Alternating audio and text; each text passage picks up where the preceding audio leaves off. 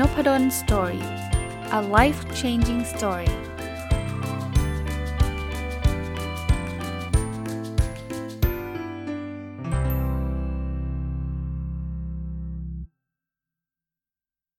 สวัสดีครับ ยินดีต้อนรับเข้าสู่รายการนพดล story podcast นะครับ แล้วก็วันเสาร์นะครับ ยินดีต้อนรับเข้าสู่รายการ Weekend Entrepreneur หรือรายการที่แปลเป็นไทยว่า ผู้ประกอบการวันหยุดนะที่อยากให้ท่านได้ใช้เวลาวันหยุดเนี่ยมา สร้างรายได้พิเศษนะครับ ก็เป็นรายได้แหล่งที่ 2 แหล่งที่ 3 นะ ก็ผมรีวิวหนังสือเล่มหนึ่งมาแล้วคิดว่ามันเป็นประโยชน์นะครับรีวิวมา 2 ตอนแล้ววันนี้น่าจะเป็นตอนจบนะสามสองสัปดาห์ที่ผ่านมารีวิวหนังสือชื่อว่า Money Summary สรุปเรื่องเงินให้เข้าใจง่ายใน 1 เล่มนะครับ ของคุณจักรพงศ์เมสพันธ์กับคุณวิทูลสูงกิจบูรณ์นะก็จะเรียกว่าโค้ดหนุ่มกับเซนเซแปะก็ได้หลายคนคงรู้จักนะ วันนี้จะมาต่อ ในชัปเตอร์ที่ 23 นะครับ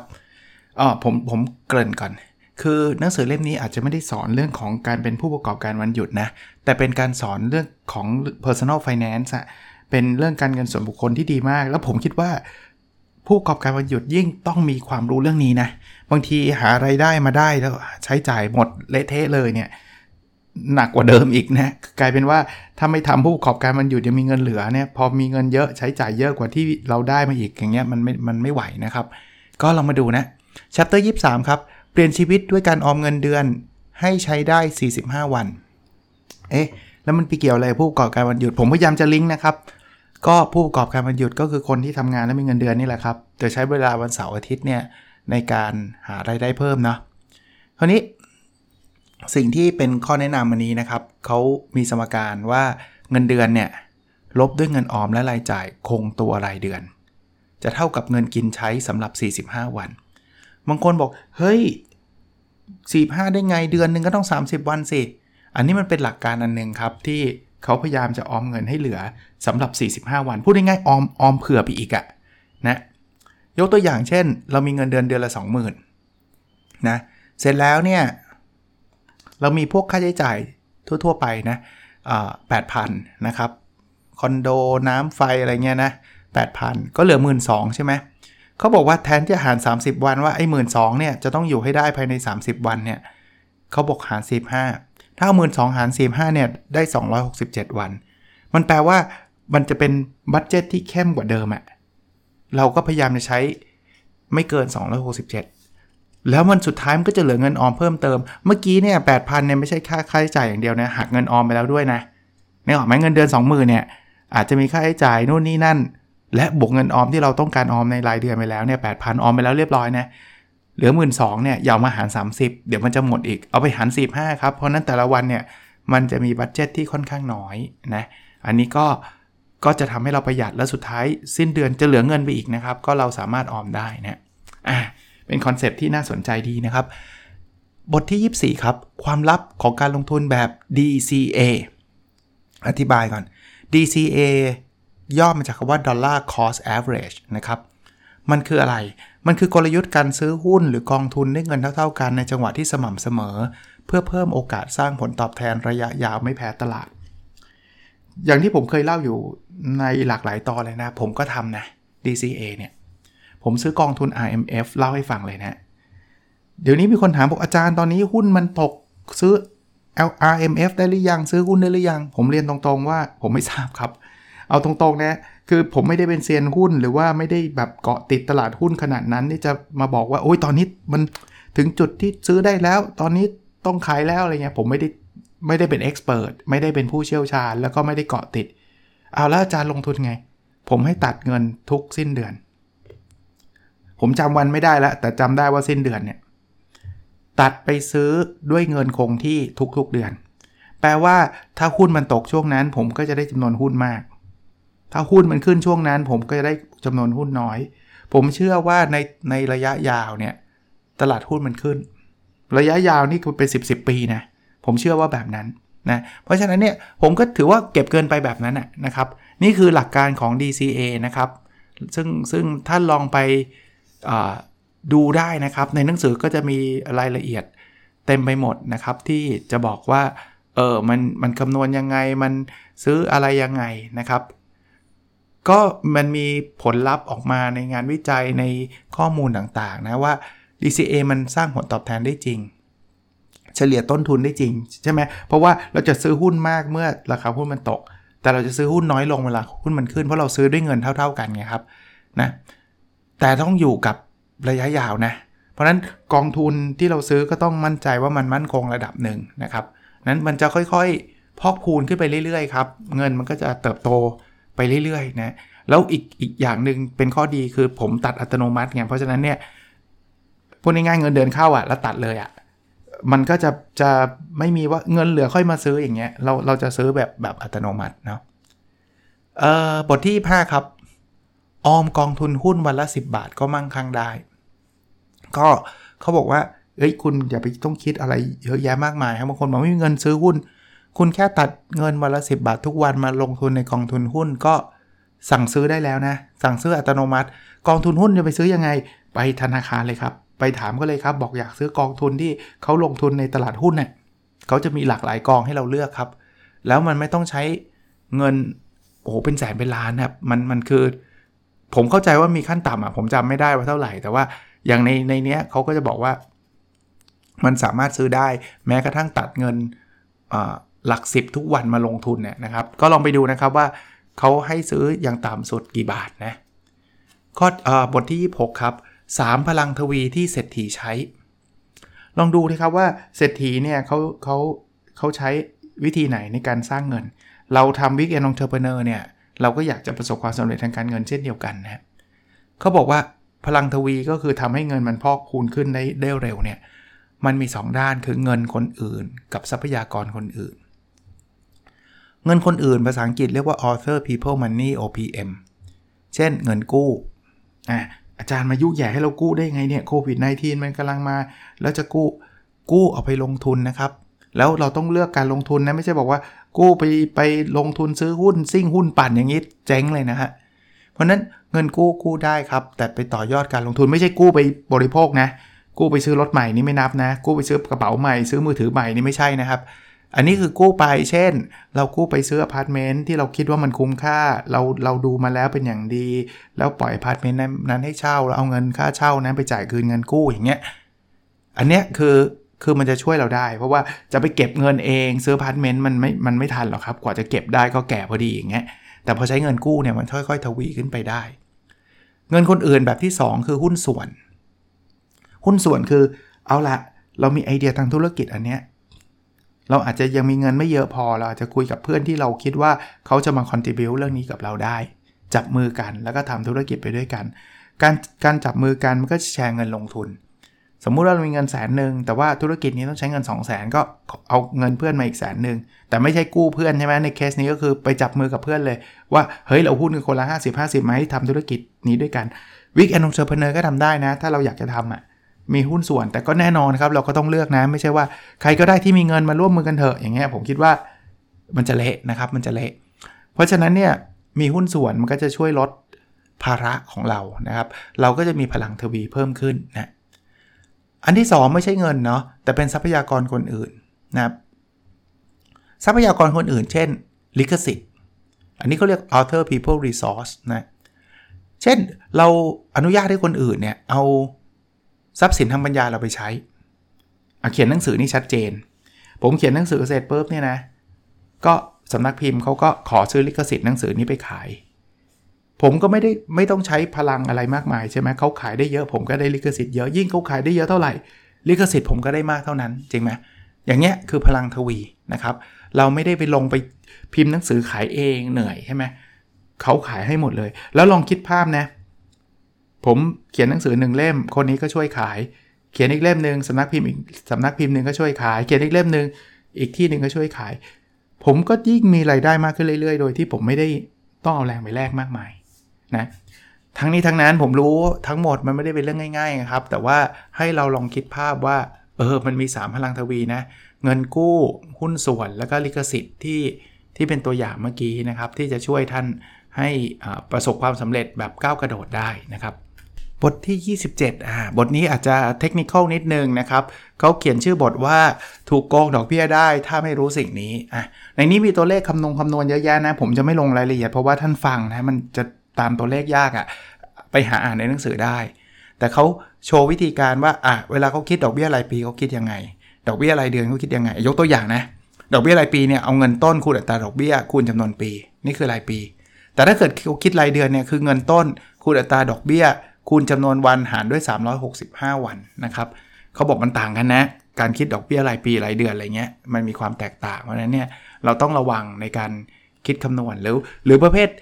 ลดต้นลดดอกอะ่ะเวลาเราคืนเงินเนี่ยมันไม่ได้เงินทั้งหมดมันไม่ได้ไปลดต้นอย่างเดียวนะ มันจะมีส่วนหนึ่งไปลดต้น ต้นก็คือต้นเงินที่เรากู้มากู้มา 10 ล้านเนี่ยเวลาเราคืนเนี่ยส่วนหนึ่งจะไปลดต้น ส่วนหนึ่งจะไปลดดอกนะครับก็ต้องดูนะครับ ถ้าบางที่เนี่ยโอ๊ยผมผ่อนมาเป็น 5 ปีแล้วปรากฏว่าผ่อนแต่ดอกไงต้นไม่ไม่หายเลยนะครับต้นก็ยังอยู่นะครับไอ้เงินต้นที่เรากู้มาเนี่ย ก็ต้องดูนะครับในหนังสือลองไปซื้ออ่านดูนะเขามีรายละเอียดตรงนี้นะมาถึงบทที่ 28 ครับ มือใหม่ลงทุนอะไรรวยเร็วที่สุด โอ้โห เป็นคำที่คนชอบมาก ผมอยากรวยเร็วครับวิกแอนองเทอร์เพเนอร์ครับ ผมจะเอาแบบรวยเร็วเลยครับ ลงทุนอะไร ในนี้เขาพูด 3 อย่าง ซึ่งหลายคนอาจจะหวังว่าเอาละได้ยินแล้วจะเตรียมจดละทำคุกกี้หรือเปล่าถ่ายรูปหรือเปล่าสอนออนไลน์หรือเปล่าเขาไม่ได้เขียนเงี้ย เขาบอกว่าสิ่งที่คุณต้องลงทุนคือความรู้ หลายคนโอ้โหเซ็งละแต่จริง ๆ นะครับ อันนี้ผมผมผมเน้นจริง ๆ ว่า ถ้าท่านไม่มีข้อนี้นะ จบอะแล้วรู้อะไรล่ะอาจารย์ อันแรกรู้เป้าหมายก่อน ว่าคุณจะทำเพื่ออะไรฮะอันที่ 2 คือรู้จักตัวเอง เรารับความเสี่ยงได้แค่ไหน เราเก่งเรื่องไหน อันที่ 3 คือรู้เครื่องมือลงทุนนะวิธีการผลตอบแทนต่างๆ ที่จะทำให้เราลงทุนนะครับ เพราะฉะนั้นเนี่ยท่านจะต้องรู้ทั้ง 3 อย่างเนาะอะเราเริ่มต้นจากอันแรกรู้เป้าหมายก่อน เป้าหมายคือเราลงทุนไปเพื่ออะไรครับ มันไม่เหมือนกันนะ ลงทุนเพื่อเรียนต่อ ลงทุนเพื่อแต่งงาน ลงทุนเพื่อเกษียณ มันมีหลายอย่างนะอันที่ 2 คือ แล้วเราต้องการเงินเท่าไหร่ล่ะนะอย่างเรียนต่อ 2 0 0 0 0 0 บาท แต่งงาน 4 0 0 0 0 0 บาทเกษียณ 10 ล้านบาท อันนี้คือเท่าไหร่นะ รู้เป้าหมาย อันที่ 3 คือ แล้วอยากได้เป้าหมายนั้นเมื่อไหร่ เรียนต่ออีก 3 ปีข้างหน้า แต่งงานอีก 5 ปีข้างหน้าเกษียณ 60 ปี อายุ 60 ปี อันนี้คือเราต้องรู้เลยครับ ลงทุนในความรู้คือรู้เป้าหมาย อันที่ 2 คือรู้จักตัวเองครับ เอ๊ะ เราเนี่ยเป็นคนกลัวความเสี่ยงหรือไม่กลัวความเสี่ยง ถ้าเรากลัวความเสี่ยงมากก็อย่าไปลงทุนพวกหุ้นที่มันหวือหวาบิตคอยอย่างเงี้ยอย่าไปอย่าไปยุ่งกับมัน เพราะว่ามันเสี่ยงสูงนะแต่ถ้าเกิดเราเอ้ยรับได้เว้ยอายุยังน้อยอยู่อะจะลองดูก็ได้นะครับนะอันที่ 3 รู้เครื่องมือลงทุนนะรู้ต้องรู้หมดฮะ เช่น อันแรกนะ เครื่องมือนั้นทำให้เงินลงทุนงอกเงยได้ยังไง เราจะซื้อหุ้นเนี่ยหุ้นมันทำให้เรารวยได้ไง เช่น รวยจากเงินปันผลไหม หรือว่ารวยจาการาคาหุ้นที่มันเพิ่มขึ้น อันที่ 2 คืออัตราผลตอบแทนที่คาดหวังเป็นเท่าไหร่ ซื้อหุ้นเนี่ยคุณคาดหวังเงินผลตอบแทนเท่าไหร่นะ อันที่ 3 คือความเสี่ยง High risk high return เคยได้ยินไหมฮะเอ้ยผลตอบแทนต้อง 20%แต่ความเสี่ยงก็จะสูงตามนะครับ เพราะนั้นเราต้องเทรดออฟอะไรแบบนี้ ถ้าคนกลัวเรื่องความเสี่ยงมากๆ ก็ไปทางพวกตราสารหนี้เนาะพันธบัตรอะไรพวกนี้ก็จะความเสี่ยงลดลงนะฮะแต่ว่าผลตอบแทนก็จะน้อยลงตามไปด้วยนะบทที่ 29 ครับ 3 แผนการสร้างกำไรที่เศรษฐีอสังหาไม่เคยบอกคุณ อันนี้สำหรับคนที่สนใจเรื่องอสังหาโคตรหนุ่มเนี่ยเขาก็จะมีความเชี่ยวชาญเรื่องนี้เป็นพิเศษเพราะแกก็มีบ้านให้เช่ามีอะไรเยอะแยะเลยนะใครใครใครติดตามนะ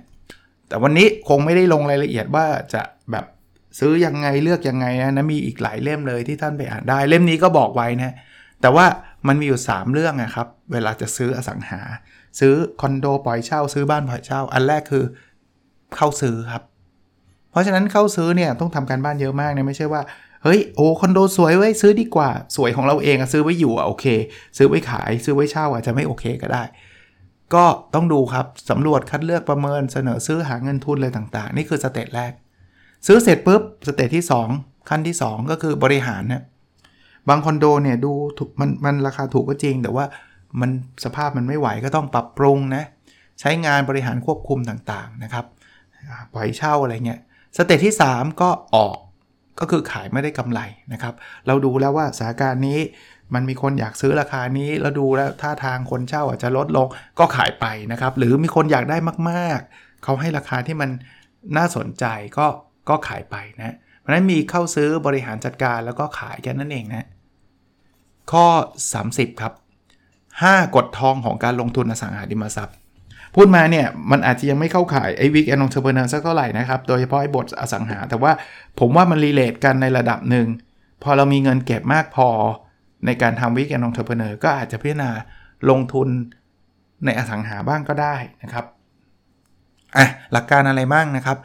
อย่างแรกนะถ้าอยากจะปล่อยเช่าเนี่ยพื้นที่นั้นต้องมีความต้องการเช่าสูง ถ้าไปอยู่ไกลๆคอนโดสวยๆแต่เช่าลำบากเนี่ยอาจจะไม่ใช่ไม่ใช่ทำเพื่อ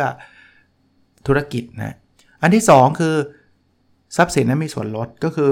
เราต้องดูราคาด้วยนะครับ บางที โอ้โห ความต้องการเช่าสูงแต่ขายแพงมากก็ก็ไม่ไหว อันที่ 3 คือซื้อเพื่อกระแสเงินสดนะคือเวลาเราซื้อเนี่ยเราคิดแล้วว่าจะปล่อยเช่าห้องแล้วเท่าไหร่แล้วไอ้ค่าเช่าเหล่านั้นเนี่ยมันพอเงินผ่อนเราไหมนะครับหรือที่ 4 คือ ลงทุนระยะยาว ไม่ใช่ซื้อวันนี้ขายพรุ่งนี้นะครับ บางทีบางช่วงเนี่ย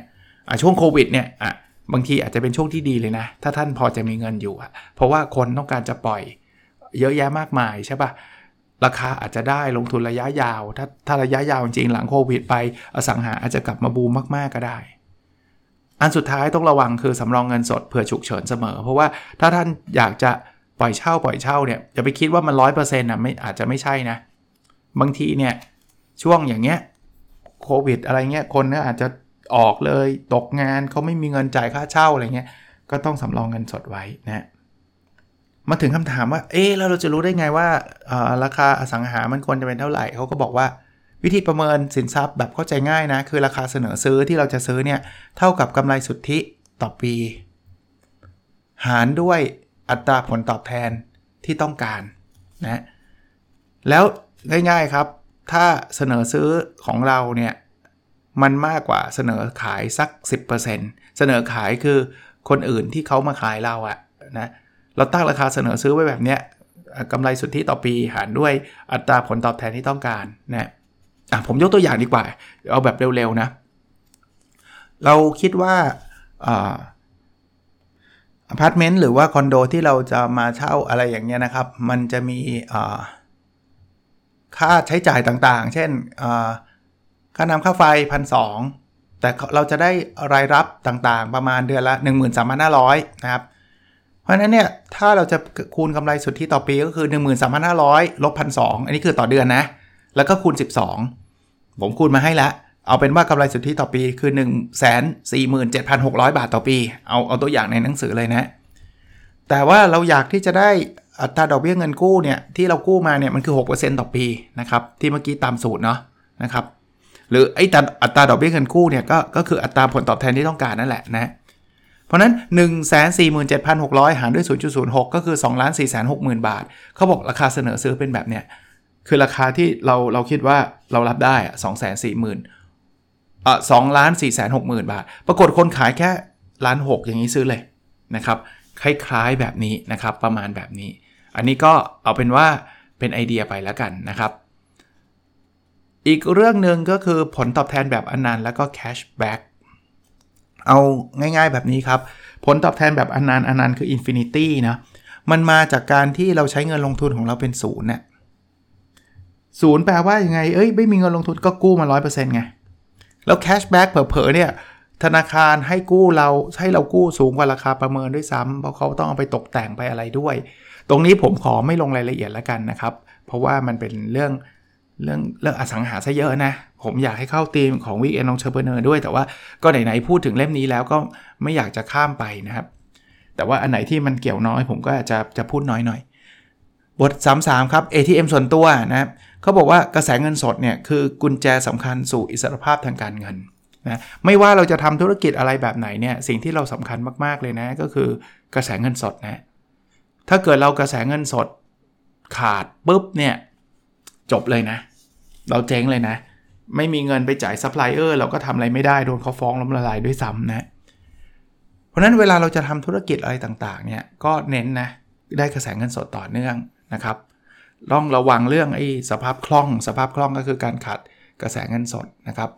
อีกอันนึงก็คือไม่มีข้อจำกัดในการสร้างทรัพย์สิน คือถ้าเกิดเรากู้มาได้แล้วแล้วไปซื้ออพาร์ตเมนต์แล้วสามารถผ่อนได้ก็ก็จะดีนะครับ แต่อย่างไรก็ตามนะผมชอบข้อนี้คือข้อข้อที่เขาบอกว่าเป็นการลงทุนที่ทำให้เรานอนหลับฝันดีครับ ไม่ว่าเศรษฐกิจจะเป็นยังไง ผมกลับมาชวนชวนมาคุยเรื่อง Weekend Entrepreneur เช่นเดียวกันนะครับ indicator หรือตัววัดอันหนึ่งที่จะบอกว่าการลงทุนในใน Weekend Entrepreneur เราอะมัน work ไม่ work ใช่ไม่ใช่นะ คือท่านนอนหลับหรือเปล่า ถ้าทำ Weekend Entrepreneur แล้วนอนไม่หลับผวาเลยจะเจ๊งเมื่อวานแสดงว่ามันไม่ work แล้วแต่ถ้าเกิดท่านตามทำตามกระบวนการที่ผมเคยพูดไว้นะครับ มีข้อหนึ่งคือผมบอกว่าถ้าจะทำ Weekend Entrepreneur อย่าลงทุนเยอะ ใช้พวก knowledge เยอะๆทำคอร์สออนไลน์เนี่ยไม่ต้องลงทุนเยอะ แน่นอนมันคงยังไม่บูมครั้งแรกหรอก แต่อย่างเงี้ยมันไม่มีความเสี่ยงไงอันนี้เป็นสไตล์ส่วนตัวผมแล้วกันอ่า มาถึงบท 3-4 ครับ อันนี้จะเริ่มเข้ามาในในธีมที่ผมก็อยากกระตุ้นให้ท่านเป็นเหมือนกัน ไม่ว่าท่านจะเป็น Weekend Entrepreneur หรือไม่เป็นก็ตามนะ ลงทุนเวลาและความสัมพันธ์ครับ มีคำเขียนของคุณโค้ชหนุ่มนะ Money Coach ว่าโลกนี้ไม่มี work life balance มีแต่ life ที่ต้อง balance และ work เป็นเพียงส่วนหนึ่งของชีวิต ที่ผมไม่เชื่อว่ามีค่ามากพอที่ควรนำมาวางเรียงไว้หน้า life แปลว่า work มันแค่ส่วนหนึ่งของชีวิตครับ เราต้อง ให้เวลากับครอบครัว ให้เวลากับคนที่เรารักอะ่ะพูดง่ายๆนะครับ เพราะฉะนั้นเนี่ย Weekend Entrepreneur เหมือนกันนะครับ ผมรู้ครับว่าเราอาจจะต้องสละเวลาบางส่วน แต่อย่าทิ้งไปเลย 100%บางคนบอกอันนี้ไงอาจารย์บอกให้ทำธุรกิจวันเสาร์ก็ขอวันอาทิตย์อยู่กับครอบครัวได้ไหมนะหรือมีเวลาช่วงไหนที่เราจะสามารถสเปนไทม์ ช่วงแรก ๆ แน่นอนมันก็อาจจะไม่เยอะมาก แต่ว่าไม่ได้แปลว่าจะต้องอุทิศเวลาว่างทั้งหมดหาเงินอย่างเดียวนะโอเค อันนี้ก็คือข้อแนะนำที่ผมคิดว่าทรงพลังนะอีกเรื่องหนึ่งเขาบอกว่าเช็คดวงรวยด้วยงบรายรับรายจ่าย อันนี้ตรงไปตรงมามากนะครับอ่าผมลิงก์ให้กับ Weekend Entrepreneur นะ ได้เงินมาเท่าไหร่ ค่าใช้จ่ายเท่าไหร่ เหลือเท่าไหร่ ง่าย ๆ แบบนั้น แต่จริงๆอันนี้เขาจะมีเงินออมด้วยนะอะสมมุติว่าเราไหนๆพูดถึงเรื่องเงินออมแล้วเอาเลย เราได้เงินจากการขายคุกกี้สัปดาห์ละ 2,000อย่าเพิ่งเอาไปใช้นะหักเงินออมไปก่อนเลย ใช่ปะ่ะแล้วค่อยมีค่าใช้จ่ายในการทำคุกกี้ที่ต้องมีอยู่แล้วนะเราคงได้ไรายได้มามากกว่าค่าใช้จ่ายอยู่แล้วนะครับที่เหลือก็จะเป็นเงินเงินคงเหลือที่เรามีเอาไปลงทุนเอาไปทำอะไรต่อไปนะครับ ก็ทำวิกเกนของเทอร์เพเนอร์แล้วอย่าลืมอย่าลืมออมเงินกันด้วยกันละกันนะ สูตรง่ายๆครับรายรับลบเงินออมลบค่าใช้จ่ายเท่ากับเงินคงเหลือนั่นเองนะครับ ในเล่มนี้เขาก็จะมีบอก นอกจากงบรายรับรายจ่ายแล้ว มันมีงบอะไรที่คุณสามารถทำได้ งบแสดงสถานะทางการเงิน ซึ่งสมการง่ายๆอย่างนี้ฮะคือถ้าไปอยากจะเขียนงบเองไปอ่านหนังสือเล่มนี้หรือเล่มอื่นก็ได้นะคือทรัพย์สินที่เรามี เรามีบ้านเรามีรถ เรามีอะไรก็ตามลบด้วยหนี้สินที่เรากู้มา ถ้ามันเป็นเหลือเป็นบวกเนี่ยแสดงว่าโอเค มันคือความมั่งคั่งเรา ถ้าเป็นลบนี่ซวยละ เพราะว่าเราขายบ้านขายรถทั้งหมดใช้หนี้ยังไม่พอเลยนะถ้าเราจะ scope เฉพาะ Weekend Entrepreneur ก็เอาทรัพย์สินที่เราใช้ในการทำ Weekend Entrepreneur สมมุติว่ารับจ้างถ่ายรูปเรามีกล้องตัวหนึ่งเท่าไหร่ ลบหนี้สินกล้องตัวนี้กู้มาหรือเปล่า ถ้าไม่ได้กู้ก็หนี้สินเป็นศูนย์เนี่ยที่เหลือก็คือความมั่งคั่งนั่นเองนะครับ อันนี้ก็เอาแบบง่าย ๆ แบบนั้นก็แล้วกันนะฮะ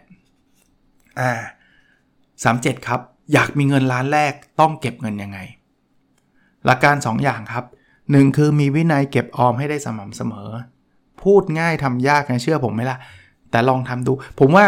ความสำเร็จทางการเงินก็คล้ายๆ กับการลดน้ำหนักอะคุณล้มน้ำหนักได้สำเร็จคุณก็รวยได้อะผมผมพูดแบบนี้ตลอดเลยเพราะว่ามันใช้ mindset แบบเดียวกัน mindset พวกนี้เนี่ยไม่ใช่ว่าเราไม่รู้แต่เรารู้แต่เราไม่ทำอยากลดน้ำหนักก็อยากกินดิง่ายจะตายไป กินให้มันน้อยลงออกกำลังกายให้มากขึ้น มีใครบ้างที่ไม่รู้ รู้แต่ทำไหมไม่ทำอยากรวยก็อย่าใช้เงินฟุ่มเฟือยสิ ลงทุนเก็บเงิน รู้แต่มันทำไม่ได้ เพราะฉะนั้นเนี่ยมันจึงเป็นกฎที่แบบดูซิมเปิลอะแต่ว่าทรงพลังครับ มีวินัยเก็บออมสม่ำเสมอ แต่ว่าไม่ใช่ออมแค่เอาไปฝากแบงค์นะ เพราะอย่างนั้นรวยยากนะ เพราะดอกเบี้ยมันต่ำนำเงินออมไปลงทุนในสินทรัพย์ที่มีผลตอบแทนสูง แต่ผมเพิ่มให้ว่าต้องไม่เสี่ยง คำว่าต้องไม่เสี่ยงแปลว่าเราต้องหาความรู้ในเรื่องนั้นๆ ให้มากที่สุด เล่นหุ้นเสี่ยงไหมอาจารย์ ถ้าเรารู้เยอะเสี่ยงก็จะน้อย ถ้าเรารู้น้อยก็เสี่ยงเยอะนะครับ บท 38 ครับ ตรงกับยุคนี้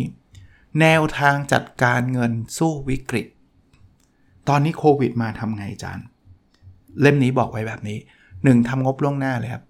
งบล่วงหน้าทำอะไรทำรายรายรับรายจ่ายใน 6 เดือนข้างหน้าจะเกิดอะไรขึ้น อันที่ 2 ลดค่าใช้จ่ายเลยครับ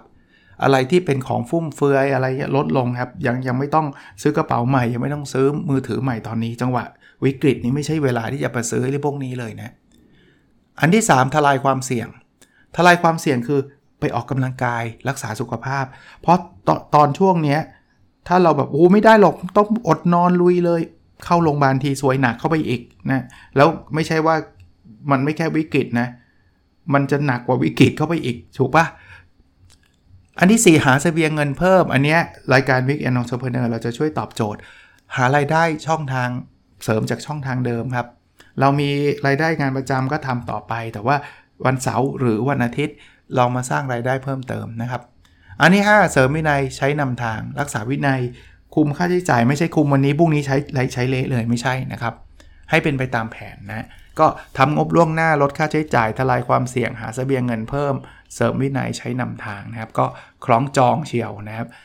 ก็ดีนะครับอ่านแล้วเข้าใจได้ง่ายดีนะอ่าบท 39 ครับ ถ้าใครวางแผนอยากจะออกจากงานประจำผมเชื่อว่าหลายคนเนี่ยที่มาฟังวิกแอนนองเชอร์เพเนอร์เนี่ยก็คิดว่าอืมวันหนึ่งเนี่ยนะเราได้ทำในสิ่งที่เรารักที่เราชอบมีไรายได้ แล้วมากพอฉันจะลาออก ทำได้ครับ แต่หนังสือเล่มนี้เขาบอกว่า 3 ข้อก่อน เตรียมพร้อมตั้งแต่วันที่ยังไม่วิกฤต อย่าไปรอให้วิกฤตแล้วเขาเลิกออฟแล้วไม่เตรียมพร้อมไม่ยุ่งเลย เตรียมไว้เลย อันที่ 2 ครับ ตรวจสอบสุขภาพการเงินและวางแผนให้ดีก่อนตัดสินใจครับ มีเงินพอไหมรายได้มาเป็นยังไง อันที่ 3ทำชีวิตให้ผ่อนคลายด้วยการมีรายได้หลายทางนะครับก็อย่างที่บอก Weekend Entrepreneur ก็จะเป็นรายได้หลังที่2หลังที่ 3 ของท่านนะครับ อันนี้ก็จะทำให้เราวันหนึ่งเราพร้อมเนาะรายได้จากการทำ Weekend Entrepreneur มันมีมากกว่ารายได้จากงานประจำไม่รู้กี่เท่า ก็ลาออกก็ได้ ผมก็เคยไปสัมภาษณ์คนที่ทำงานฟรีแลนซ์เอ๊ะตอนนั้นก่อนหน้านั้นก็ทำงานประจำอยู่ทำไมตอนนี้เนี่ยมาทำฟรีแลนซ์ไม่กลัวเหรอตอนลาออกเขาบอกโอ้โหเขาเตรียมเป็นปีๆหลายปีเลยนะครับ จนกระทั่งเขามั่นใจว่าไอ้รายได้ที่เขาได้จากงานงานเสริมเนี่ยมันมากกว่างานประจำแล้วอะ เขาก็ค่อยลาออก แต่ผมเน้นไว้ตรงนี้นิดนึงนะฮะ แต่ไม่ใช่เอาเวลางานประจำมาทำงานเสริมนะครับ เพราะอย่างนั้นเนี่ยท่านอาจจะไม่ใช่ต้องรอลาออกเขาให้ท่านออกเลยนะงานประจำท่านก็ทำเต็มที่นะครับ แต่ว่าวันที่ท่านว่างเอามาใช้ในการทำงานเสริม บทส่งท้ายของหนังสือเล่มนี้นะครับ เขียนสั้นๆว่าความมั่งคั่งเป็นสิทธิ์ของคนทุกคนเนี่ยก็ง่ายๆแบบนั้นนะครับ เราไม่ได้แปลว่าคนอย่างฉันมั่งคั่งไม่ได้นะครับ ความมั่งคั่งเป็นสิทธิ์เลยนะคือทุกคนสามารถมั่งคั่งได้ แต่ว่าไม่ได้ทุกคนที่มั่งคั่งเพราะว่า บางคนก็ไม่มีวินัยที่ผมเล่าให้ฟังนะก็รีวิวมา 3 สัปดาห์เลยนะ เพราะว่าเราเจอกันสัปดาห์ละครั้งนะครับ ชื่อ Money Summary สรุปเรื่องเงินให้เข้าใจง่ายใน 1 เล่มนะครับ ของเซนเซแปะกับโค้ชหนุ่ม ลองไปหาอ่านดูนะน่าติดอันดับหนึ่งอยู่เลยนะของของ C1 นะครับ ก็น่าจะเป็นประโยชน์กับหลาย ๆ คนนะครับ แล้วผมก็หวังว่าผมเอามารีวิวไว้ 3 ตอนเนี่ยก็น่าจะเป็นประโยชน์กับท่านผู้ฟัง รายการ Weekend Entrepreneur หรือผู้ประกอบการวันหยุดเช่นเดียวกันนะครับ โอเคนะครับ แล้วเราพบกันใน episode ถัดไปครับ สวัสดีครับ